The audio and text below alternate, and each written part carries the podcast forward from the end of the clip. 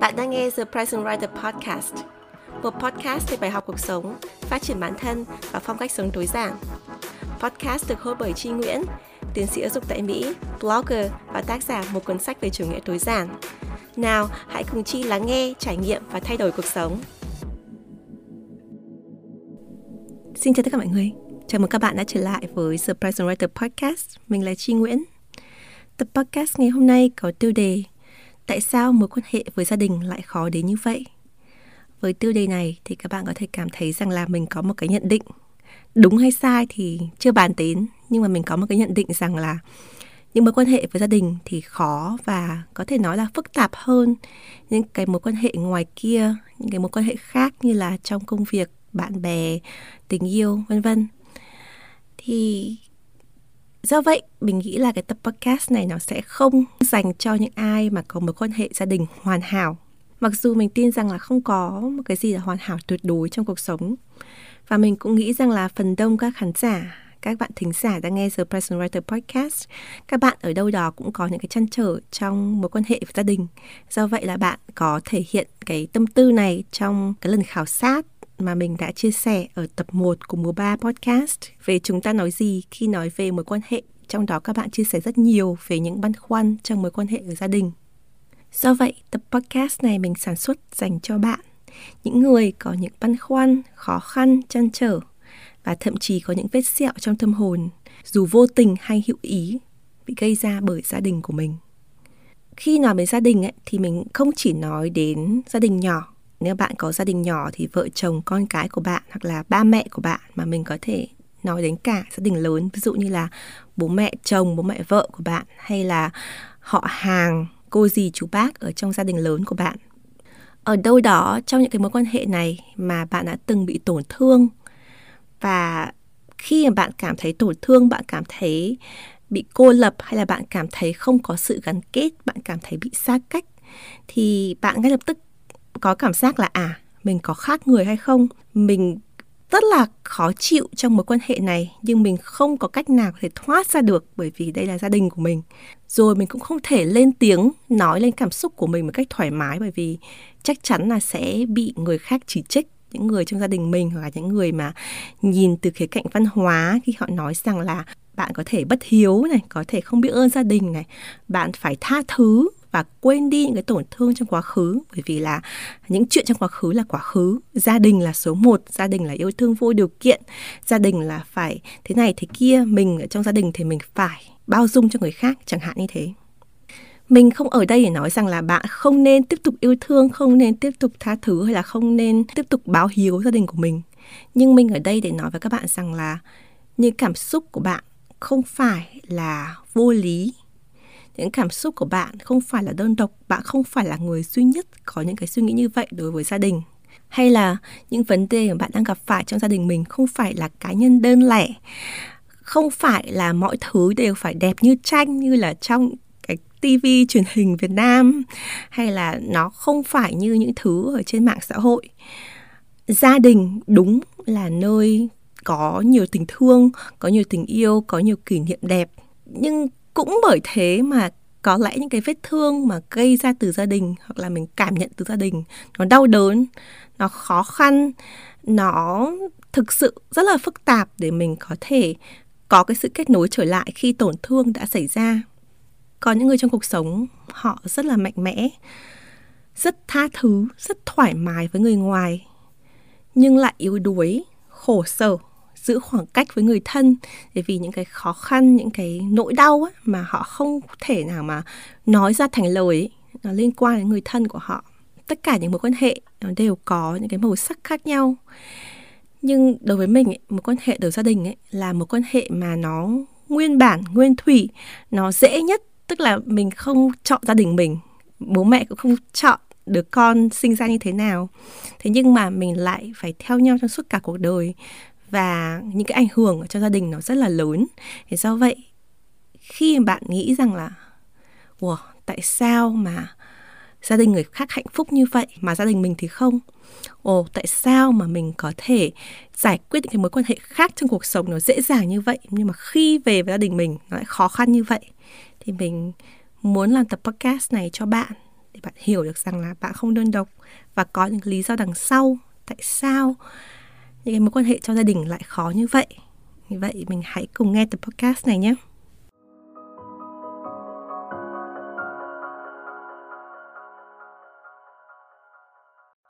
lý do đầu tiên tại sao mối quan hệ với gia đình nó khó hơn những cái mối quan hệ khác ấy, là bởi vì gia đình ấy thì gần như mình không thể bỏ được hoặc là rất rất khó để bỏ mình có thể bỏ nhưng mà mình không thể nào hoàn toàn dứt ra mà không khiến cho trái tim mình tan vỡ, cảm thấy trái tim mình bị dứt ra khỏi lồng ngực. Mình sẽ chia sẻ thêm một số cái ví dụ về việc là dứt ra khỏi gia đình như thế nào. Thế nhưng mà cái mối quan hệ với gia đình ấy, thì khi mình so sánh với mối quan hệ ở công việc chẳng hạn chẳng hạn như bạn có mối quan hệ không tốt với đồng nghiệp, quan hệ không tốt với sếp ờ ok, thế thì mình sẽ nghỉ việc mình tìm công việc khác, mình có thể đưa ra cái lý do là cái môi trường làm việc nó không phù hợp. Hoàn toàn là lý do ngoại cảnh khiến cho mình cảm thấy rằng là mình có thể đi một cái môi trường khác, mình tìm những con người khác và mọi thứ nó sẽ thay đổi. Một quan hệ với bạn bè cũng tương tự như vậy, hay thậm chí là một quan hệ vợ chồng. Kể cả khi mình đã kết hôn hay là ví dụ đang hẹn hò với ai đấy hoặc là có một cái tình bạn lâu dài chẳng hạn nhưng mà khi mình nhận ra cái mối quan hệ nó không còn phù hợp với mình, khi mình nhận ra cái mối quan hệ độc hại, khi mà cái tổn thương mình thì mình có thể nói với người ta rằng là à đây là chấm dứt của mối quan hệ, mình đi ra khỏi cái mối quan hệ đấy dễ dàng. Và mình có thể đi tiếp một cái mối quan hệ khác, ví dụ mình có những người bạn khác, mình có công việc khác, mình hẹn hò với ai khác, mình lấy vợ, lấy chồng khác. Nhưng mà đối với gia đình ấy, thì nó cực kỳ cực kỳ khó bởi vì là gia đình là thứ mà mình không được chọn tức là mình không được chọn là mình sinh ra cho gia đình nào.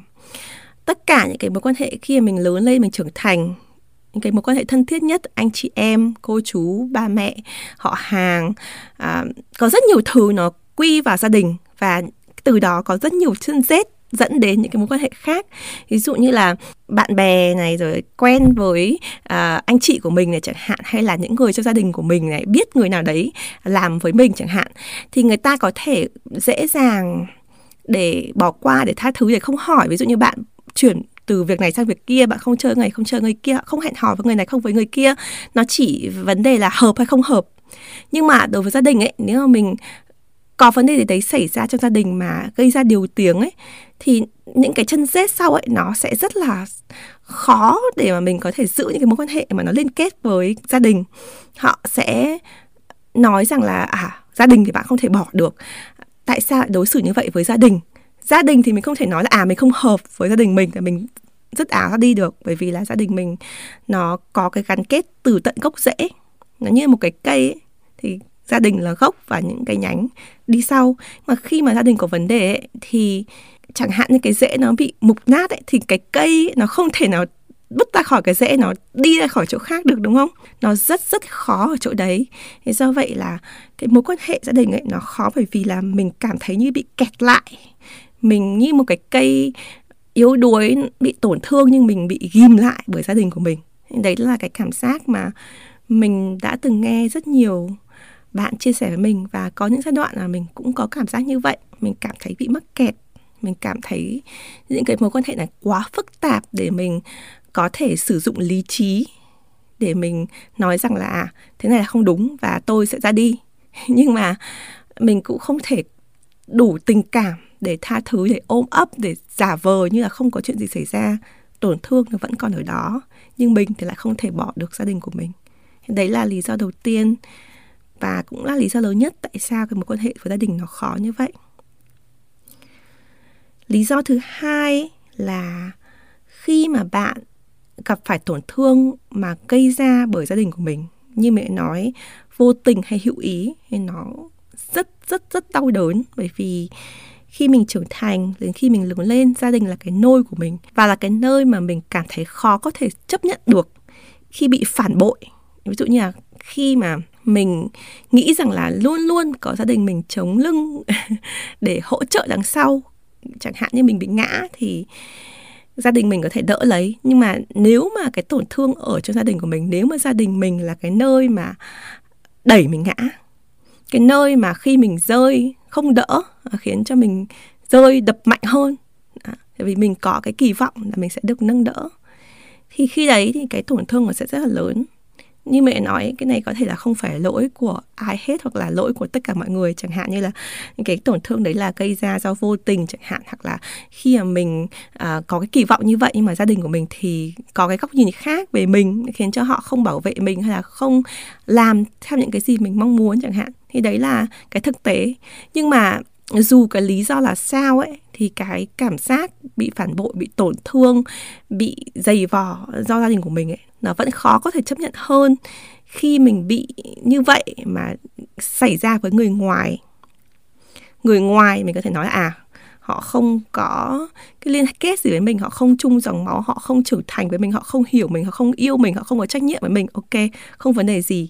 Mà khi sự vụ xảy ra trong gia đình của mình ấy, khi là ví dụ người cha người mẹ người anh người chị hay là người con của mình đẻ ra nó khiến cho mình buồn đấy thì cái nỗi đau này nó đau hơn rất nhiều khi nó xảy ra với người ngoài. Đấy là cái lý do thứ hai.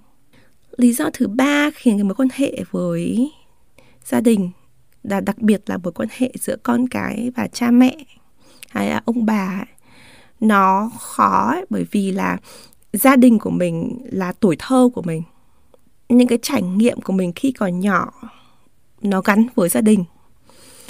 Trải nghiệm của mỗi người thì sẽ có trải nghiệm vui trải nghiệm buồn. Nhưng mà khi mà những cái tổn thương trong gia đình nó đến từ khi mình còn nhỏ ví dụ như là những bạn từng bị bạo hành à, về thể chất về tinh thần những ai mà chứng kiến những cái giai đoạn khó khăn trong gia đình mà à, mình phải đứng ra, mình trưởng thành, mình lớn hơn tuổi khi mình còn nhỏ, mình bị ép vào cái thế rằng là mình phải làm lụng, hoặc là mình phải cứng cáp, hoặc là mình phải già hơn tuổi mình để bảo vệ cho gia đình mình, thì các bạn sẽ hiểu rằng là những cái ký ức tuổi thơ như vậy nó khó như thế nào. Nó khó bởi vì là khi mình nhìn lại thì mình sẽ rất là thương cái phiên bản nhỏ của mình, bởi vì đặc biệt nếu bạn có con cái hay là có những à, cái giai đoạn bạn có thể nuôi dạy những đứa trẻ trong cái môi trường tốt hơn ấy, thì bạn sẽ rất là thương cái hình ảnh hồi nhỏ của mình vì mình phải lớn lên trong cái môi trường mà nó không có nhiều sự thoải mái được là trẻ con được là chính mình. Thì đấy là cái tổn thương khi mình nghĩ về quá khứ. Nhưng mà một cái mặt khác ấy nếu mà bạn ở trong cái gia đình mà thường xuyên căng thẳng, thường xuyên cãi cọ, thường xuyên bạo hành về thể chất và tinh thần ấy, thì cái tâm lý của một đứa trẻ là cái này mình đã đọc và khai thác rất nhiều trong những nghiên cứu về giáo dục của mình. Nó sẽ có cái tâm lý rất là bất lực. Bởi vì khi mà bạn còn ở tuổi nhỏ, ở tuổi vị thành niên ấy thì mình không thể làm gì được. Chẳng hạn như mình thấy ba mẹ mình cãi nhau này hay là mình thấy gia đình mình xảy ra sự vụ gì đấy chẳng hạn hay là mình bị bạo hành chẳng hạn thì mình hoàn toàn là bị kẹt đấy. Tại vì là mình chưa đủ lớn để mình có thể ra ngoài sinh sống một mình mình. Tiếng nói của mình quá bé nhỏ để ai đó tin vào mình. Rồi là ví dụ mình muốn làm gì đấy để giúp cho ba mẹ mình không cãi nhau chẳng hạn hay là mình muốn làm gì đấy để cải thiện gia đình mình ấy, thì mình cũng không thể nào mà có đủ cái quyền lực, có đủ cái sự chín chắn, có độ trưởng thành để mình làm được cái điều đấy. Thế do vậy là rất nhiều khi mà người ta nói về cái quá khứ ấy, cái người bị tổn thương trong gia đình ấy, thì người ta nói về cái cảm giác bất lực, cảm giác như là một đứa trẻ bị kìm kẹp nhưng mà không có cách nào mà thoát ra được. Thế do vậy là khi mình học về giáo dục ấy, thì cái vấn đề bạo hành đối với trẻ nhỏ ấy, bạo hành ở đây là không chỉ về thể chất mà nhiều khi bạo hành về tinh thần, bạo hành về lời nói, bạo hành về âm thanh, bạo hành về những cái áp lực, những cái kiểm soát của ba mẹ nó ảnh hưởng rất là lớn sau này khi mà bạn nghĩ lại quá khứ thì bạn cảm thấy, ồ, ngày xưa mình đã ngộp thở như nào, ngày xưa mình bị kèm kẹp ra sao, ngày xưa mình bị bố mẹ mình thao túng như thế nào. Nó rất rất là khó khi mà mình trưởng thành, mình nhìn lại những cái thời gian trong quá khứ như vậy. Thế do vậy cái mối quan hệ trong gia đình nó nó phức tạp hơn bởi vì là bạn không những phải xử lý cái vấn đề của bạn trong hiện tại bạn phải đối diện với những cái trong quá khứ của mình và thậm chí trong tương lai của mình. Bởi vì là như mình đã nói, chúng ta không thể nào hoàn toàn bước ra khỏi gia đình của mình được. Hay nó rất rất khó ở cái điều đấy.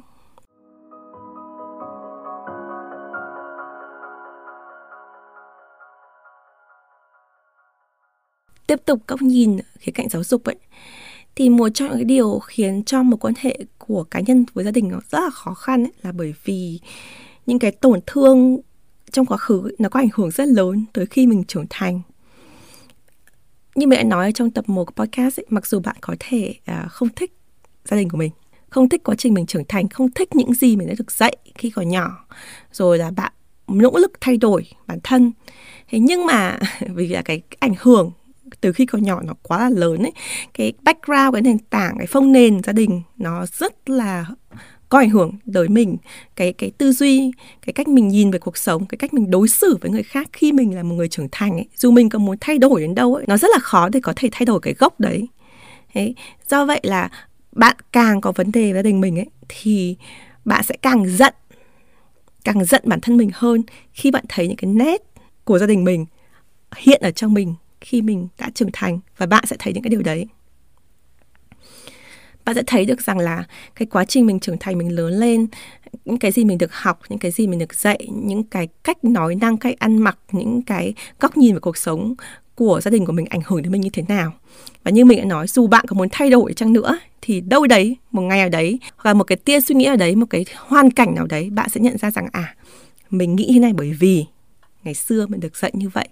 Mình làm cái điều này vô thức nhưng mà là ám ảnh khi còn nhỏ. Mình đã chứng kiến cái điều này. Nó khiến cho mình ở đâu đấy trong não bộ của mình có cái hành vi như thế này.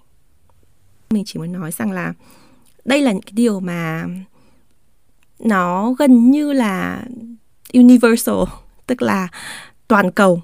Đất nước nào cũng có, chủng tộc nào cũng có, màu da nào cũng có văn hóa nào cũng có, chứ không chỉ riêng Việt Nam.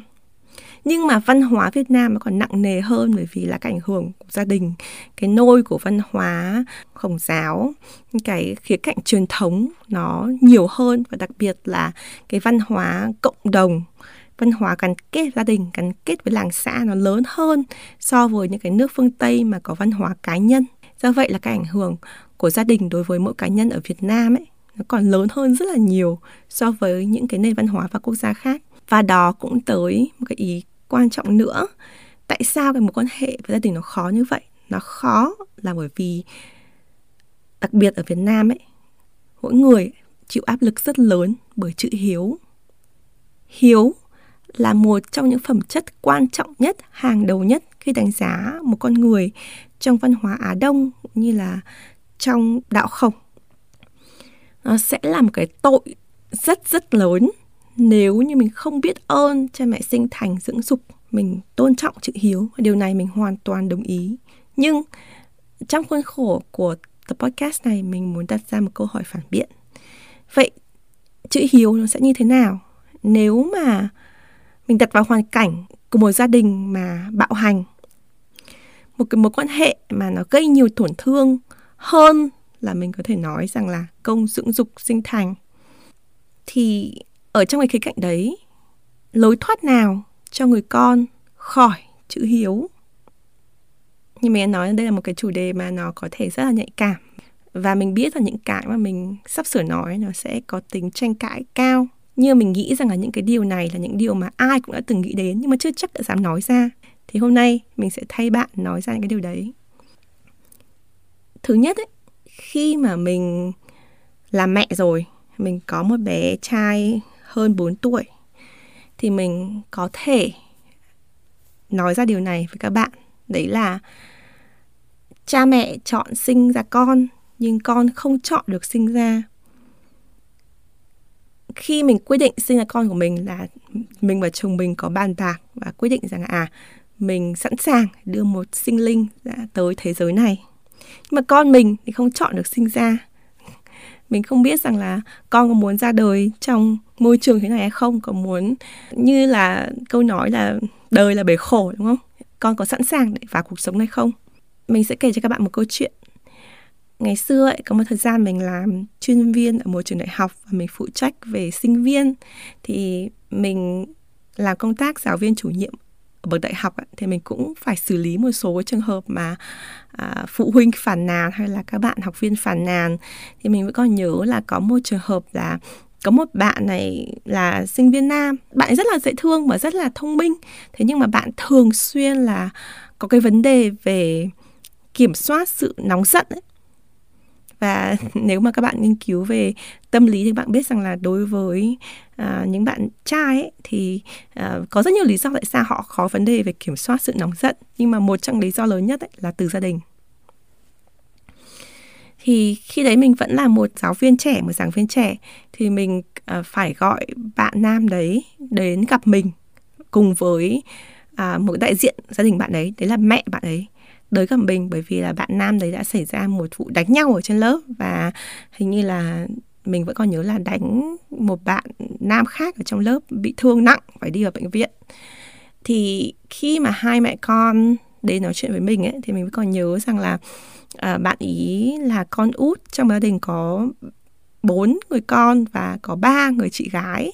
Thì mẹ bạn nói rằng là tại sao mà tôi nuôi ba con gái mà không bao giờ xảy ra sự phụ gì mà đến cái đứa con trai của tôi thì nó lại gặp phải nhiều vấn đề là như thế. Thì mẹ bạn nói uh, rất rất nhiều nói xa xả và những cái tội lỗi của bạn trai kia có những cái vấn đề trong hành vi thế này vân vân vân.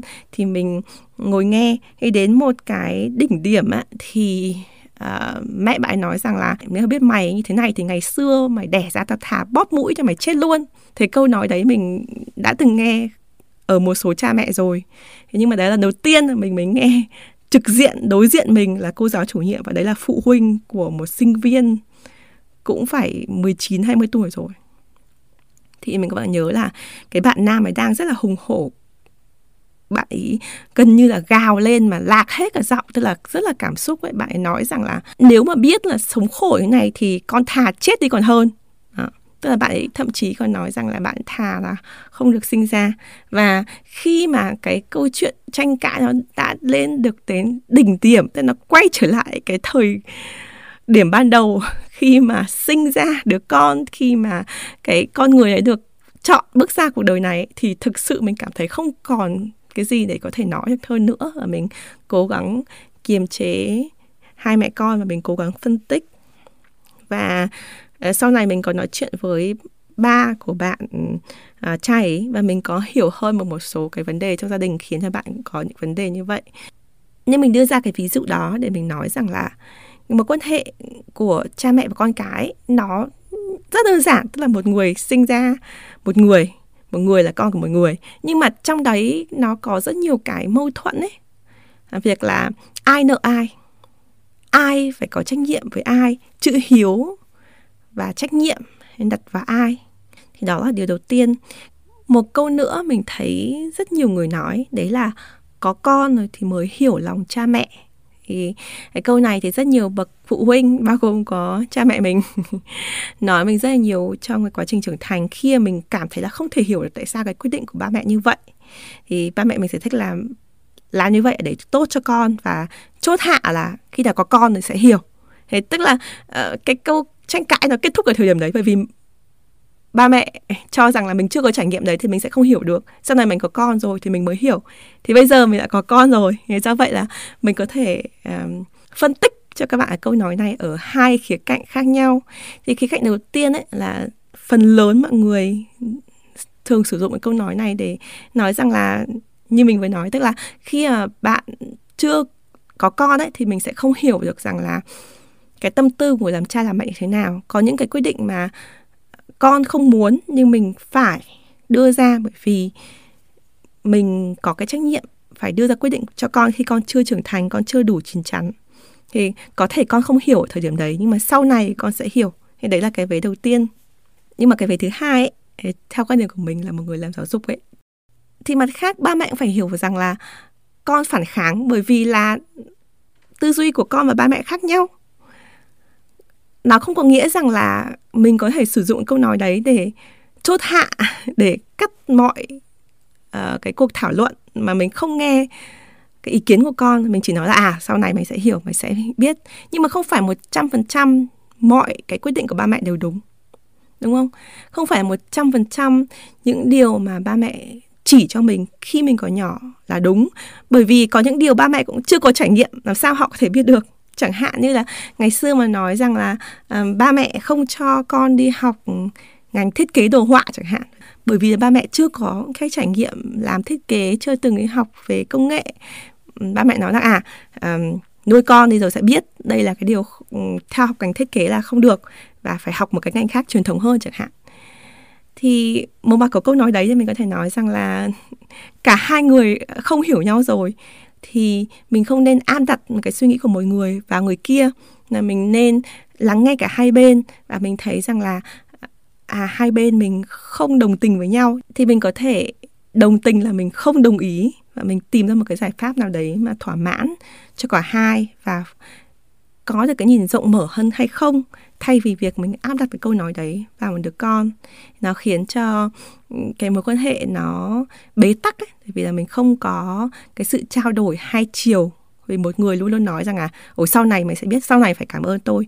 Có con rồi sẽ biết, mình đã có con, mình nghĩ rằng là bản thân mình mình sẽ không sử dụng cái câu nói đấy cho con của mình. Mình chỉ nói rằng là, mẹ hiểu cái quan điểm con ở thời điểm này, đây là cái góc nhìn của mẹ, vì là mẹ có những cái trải nghiệm thế này còn quyết định như thế nào, thì mình sẽ cùng đưa ra quyết định như một gia đình, bởi vì là con vẫn còn ở tuổi thành niên.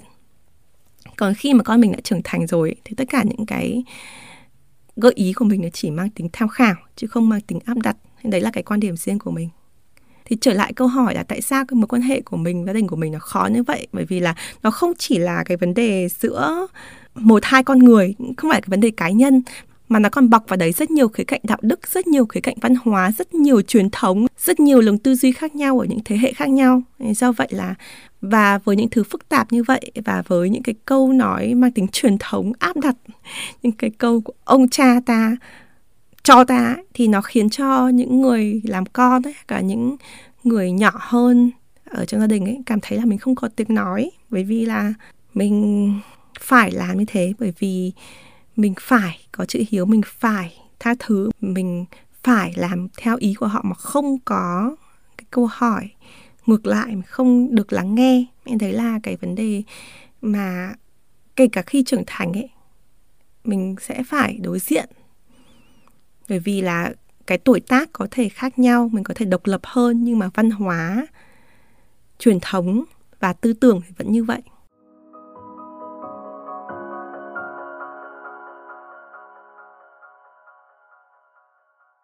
Cách đây khoảng một tháng thì mình có xem phần 2 của bộ phim Hàn Quốc The Glory nói về trả thù. Thì à, mình đã từng nhắc đến bộ phim này rồi nhưng mà mình sẽ nhắc lại một chút cái tình huống hơi spoiler một chút ấy là một trong những cái trả thù của nhân vật chính ấy, thì nó liên quan đến người mẹ của cô ấy bởi vì là cái diễn biến của bộ phim ấy, nó liên quan đến việc là ngày nhỏ, cô gái này bị bắt nạt và bị chèn ép và bị lạm dụng. Thế nhưng mà khi mà cô ấy báo cảnh sát này báo với thầy cô này và thậm chí là nghỉ học cấp 3 và nêu tên của những người mà lạm dụng và bắt nạt cô ấy thì mẹ của cô ấy đã à, bỏ rơi. Tức là bà ấy à, nhận tiền của những cái gia đình mà muốn bịt miệng cô bé này và bỏ cô ấy. Và cô bé đã phải bươn trải tự sinh sống. Thế nhưng mà ừ, vì có mối quan hệ huyết thống ấy, do vậy là bà mẹ này suốt cái thời kỳ trưởng thành vẫn luôn tìm đến và làm phiền cô gái này. Thì một trong những cái đối tượng mà cô ấy trong ngoặc kép là muốn trả thù, hoặc là thậm chí là có thể mình nghĩ là không hẳn là trả thù, nhưng mà muốn phải giải quyết cái mối quan hệ đấy trong cuộc sống, đấy chính là mẹ cô ấy. Thì mình rất là quan tâm là bên kịch Hàn Quốc họ xử lý như thế nào với cái tình huống này bởi vì mình biết là Hàn Quốc cũng giống như Việt Nam là theo đạo khổng và chữ hiếu rất là lớn ở trong văn hóa Hàn Quốc. Mình biết là người mẹ này là người mẹ vô lý người mẹ độc ác nhưng mà mình phải làm sao để xử lý cái tình huống này để nhân vật nữ vẫn có thể um, thoát khỏi người mẹ nhưng mà không bị mang tiếng xấu với đạo đức không bị mang tiếng xấu là quá bất hiếu thì um, một lần nữa là spoiler. Nhưng mà à, đoạn kết ấy thì là minh kịch họ đẩy đến đến cao trào là người mẹ này như kiểu hóa điên ấy. Tức là cô bà này bà uống rượu say rồi bà đốt nhà. Đó. Thì cô gái đấy cô ấy đã à, sử dụng huyết thống để đi gặp à, bác sĩ tâm thần và nói rằng là bà đã làm như thế và có camera quay lại cảnh người mẹ này uống rượu phát điên và đốt nhà. Do vậy là à, bác sĩ đồng ý và cô ấy à, đưa bà vào bệnh viện tâm thần thì đấy là cái cách mà có thể nói là trong một kép mà trả thù. Thì sau khi xem cái tập đấy thì mình cảm thấy rất là thoải mái và mình cũng gật gù là thấy là biên kịch thông minh. Mình thấy cái cách xử lý này nó, như mẹ nói thì vừa trừng trị được người mẹ độc ác nhưng mà lại không quá là phi đạo đức. Bởi vì là trung quy là cô ấy cũng đưa mẹ đến một cái bệnh viện cơ sở chăm sóc sức khỏe và chắc chắn là có trả tiền để bà có thể ở đó. Thì mình có trao đổi cái mẩu chuyện này với mẹ mình. Khi đấy mình đang à, trong kỳ nghỉ mẹ mình và mình kể là ở tối qua con xem cái phim này có cái tình huống như này. Thì mẹ mình có nói một câu rằng là, đúng vậy, là bởi vì là cái người biên kịch này họ phải đẩy lên cao trào là khiến cho bà này hóa điên. Đó. Thì khán giả họ mới có thuyết phục là không thể chấp nhận được cái người mẹ này nữa. Người mẹ này là không còn thuốc chữa, người mẹ này là điên rồ rồi ấy thì người ta mới có thể đưa ra được cái quyết định mà khán giả chấp nhận đấy là người con không chăm sóc người mẹ và gửi người mẹ đến viện tâm thần. Đó, như một cái hình thức trả thù. Chứ còn thực tế đây là phân tích từ mẹ mình mình cũng thấy rất là đúng. Thực tế trong cuộc sống ấy, thì có rất nhiều người mẹ tệ. Người mẹ không quan tâm đến con cái hay những người mẹ mà đưa những quyết định ép buộc con ở cái thời điểm quan trọng chẳng hạn như là à, con muốn đi học ngành này trường này nhưng mà không bắt buộc mày phải làm cái này mày phải làm cái kia mày phải đi học cái này mày phải lấy người này. Thì những người mẹ như thế thì họ cũng gây ra những cái tổn thương và thậm chí là những cái hủy diệt trong cuộc sống của người con. Thế nhưng mà ở một cái cạnh khác thì họ không phải nỗi điên loạn như thế. Họ cũng có những cái tốt ví dụ cũng chăm sóc con và những quan tâm con. Thậm chí là đối với một số người trong xã hội là đấy là thể hiện tình yêu thì người ta mới quan tâm đến mức độ như vậy. Thì nếu mà đúng theo thực tế như vậy thì rất là khó để mình à, có thể có một cái giải pháp từ cho người mẹ này. Và cái nhận xét của mẹ mình khiến cho mình nhận ra rằng là đấy đấy là cái khó khăn ở trong cái mối quan hệ trong gia đình. Tức là ừ, thực tế thì gia đình nó luôn luôn có cái tốt và cái xấu song hành. Nó không bao giờ đưa cái đỉnh điểm thái quá cao trào. Tất nhiên thực tế cũng có những cái vụ như là phóng hỏa gia đình của người mẹ này rồi là uh, cái vụ mà uh, con giết cha chẳng hạn hay là vụ mà uh, cha đánh đập con hay là bạo hành các thứ. Nhưng mà đấy là những cái mà khi nào đã lên báo rồi ấy thì nó là kiểu thái quá rồi ai cũng biết và không thể chấp nhận được rồi. Đấy như cái bộ phim mà mình vừa nói ấy, thì sẽ có pháp luật trừng trị hoặc là có một cái giải pháp gì đó tàn nhẫn nhưng mà mọi người chấp nhận được. Nhưng mà thực tế ấy, trong cuộc sống hàng ngày ấy, thì cái mối quan hệ nó khó hơn bởi vì nó không đến mức độ cao trào thế và nó không đỉnh điểm thế nó vẫn luôn có cái song hành giữa việc là tình yêu thương cho gia đình và những cái gây tổn thương gia đình. Nó song hành và nó gần như là ừ, nó đều ở cái mức trung bình. Nó đều cái mức là mình cảm thấy rằng là mình vẫn có thể chịu được hoặc là mình có thể khổ sở nhưng mà à, mình có thể cho qua hoặc là thế nào đấy. Thì mình thấy rằng là đấy chính là cái mà nó khó nhất. Bởi vì là nếu mà nó đã rõ ràng trắng đen đó, thì mình hoàn toàn có thể cắt bỏ. Nhưng mà đây là nó là ở cái khía cạnh trung dung đó, ở giữa. Nó không rõ ràng thì nó khiến cho cái mối quan hệ trong gia đình nó khó hơn. Vì mình không thể hoặc là yêu người ta hoặc là bỏ người ta được. Cái đó là cái phần mà mình nghĩ rằng là nó quan trọng.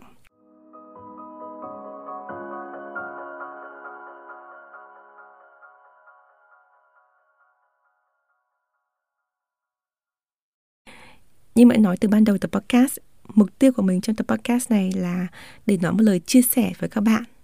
Những ai mà đã đang và sẽ gặp khúc mắc trong vấn đề với gia đình. Và mình muốn cho các bạn một vài lời phân tích tại sao một quan hệ của bạn với gia đình nó khó hơn nhưng một quan hệ khác trong xã hội và nó phức tạp nó đau đớn nó đa chiều hơn thì mình hy vọng là tập podcast này giúp cho các bạn phần nào hiểu được cái khía cạnh tâm lý à, giáo dục và văn hóa xã hội đằng sau mối quan hệ của một cá nhân với gia đình. Nghe đây thì các bạn có thể tự hỏi rằng là, ồ, vậy cái mối quan hệ khó khăn như vậy thì làm sao mình có thể giải thoát, bớt đi căng thẳng trong gia đình này, đối diện cái vấn đề mình đang gặp phải hay là tìm đến cái sự an yên nào đấy trong tâm hồn của mình? Thì cái giải pháp là ở đâu? Thì trong hai tập tiếp theo của mùa 3 podcast, mình sẽ nói với các bạn về thiết lập ranh giới và chữa lành. Thì đây là hai cái giải pháp mà cá nhân mình đã thực hiện với sự giúp đỡ của khá nhiều những tư vấn tâm lý trong suốt 10 năm qua cùng với cái nỗ lực của mình để đọc những cuốn sách về tâm lý và tìm hiểu về những cái vấn đề cá nhân mình. Thì mình sẽ chia sẻ với các bạn hai à, cái phương pháp này như hai cách để có thể giải thoát bản thân để chữa lành và để lập ranh giới với những mối quan hệ khó như mối quan hệ gia đình. Bởi vì những đề tài này nó rất là phức tạp để do vậy là rất là khó cho mình có thể gộp lại ở trong một tập podcast. Nếu các bạn quan tâm thì hãy quay lại podcast trong tuần tới khi mình chia sẻ về thiết lập ranh giới, một giải pháp rất là hữu hiệu để bảo vệ chính bản thân mình và những người mình thân yêu. Xin cảm ơn mọi người và hẹn gặp lại trong tập podcast tiếp theo. Bye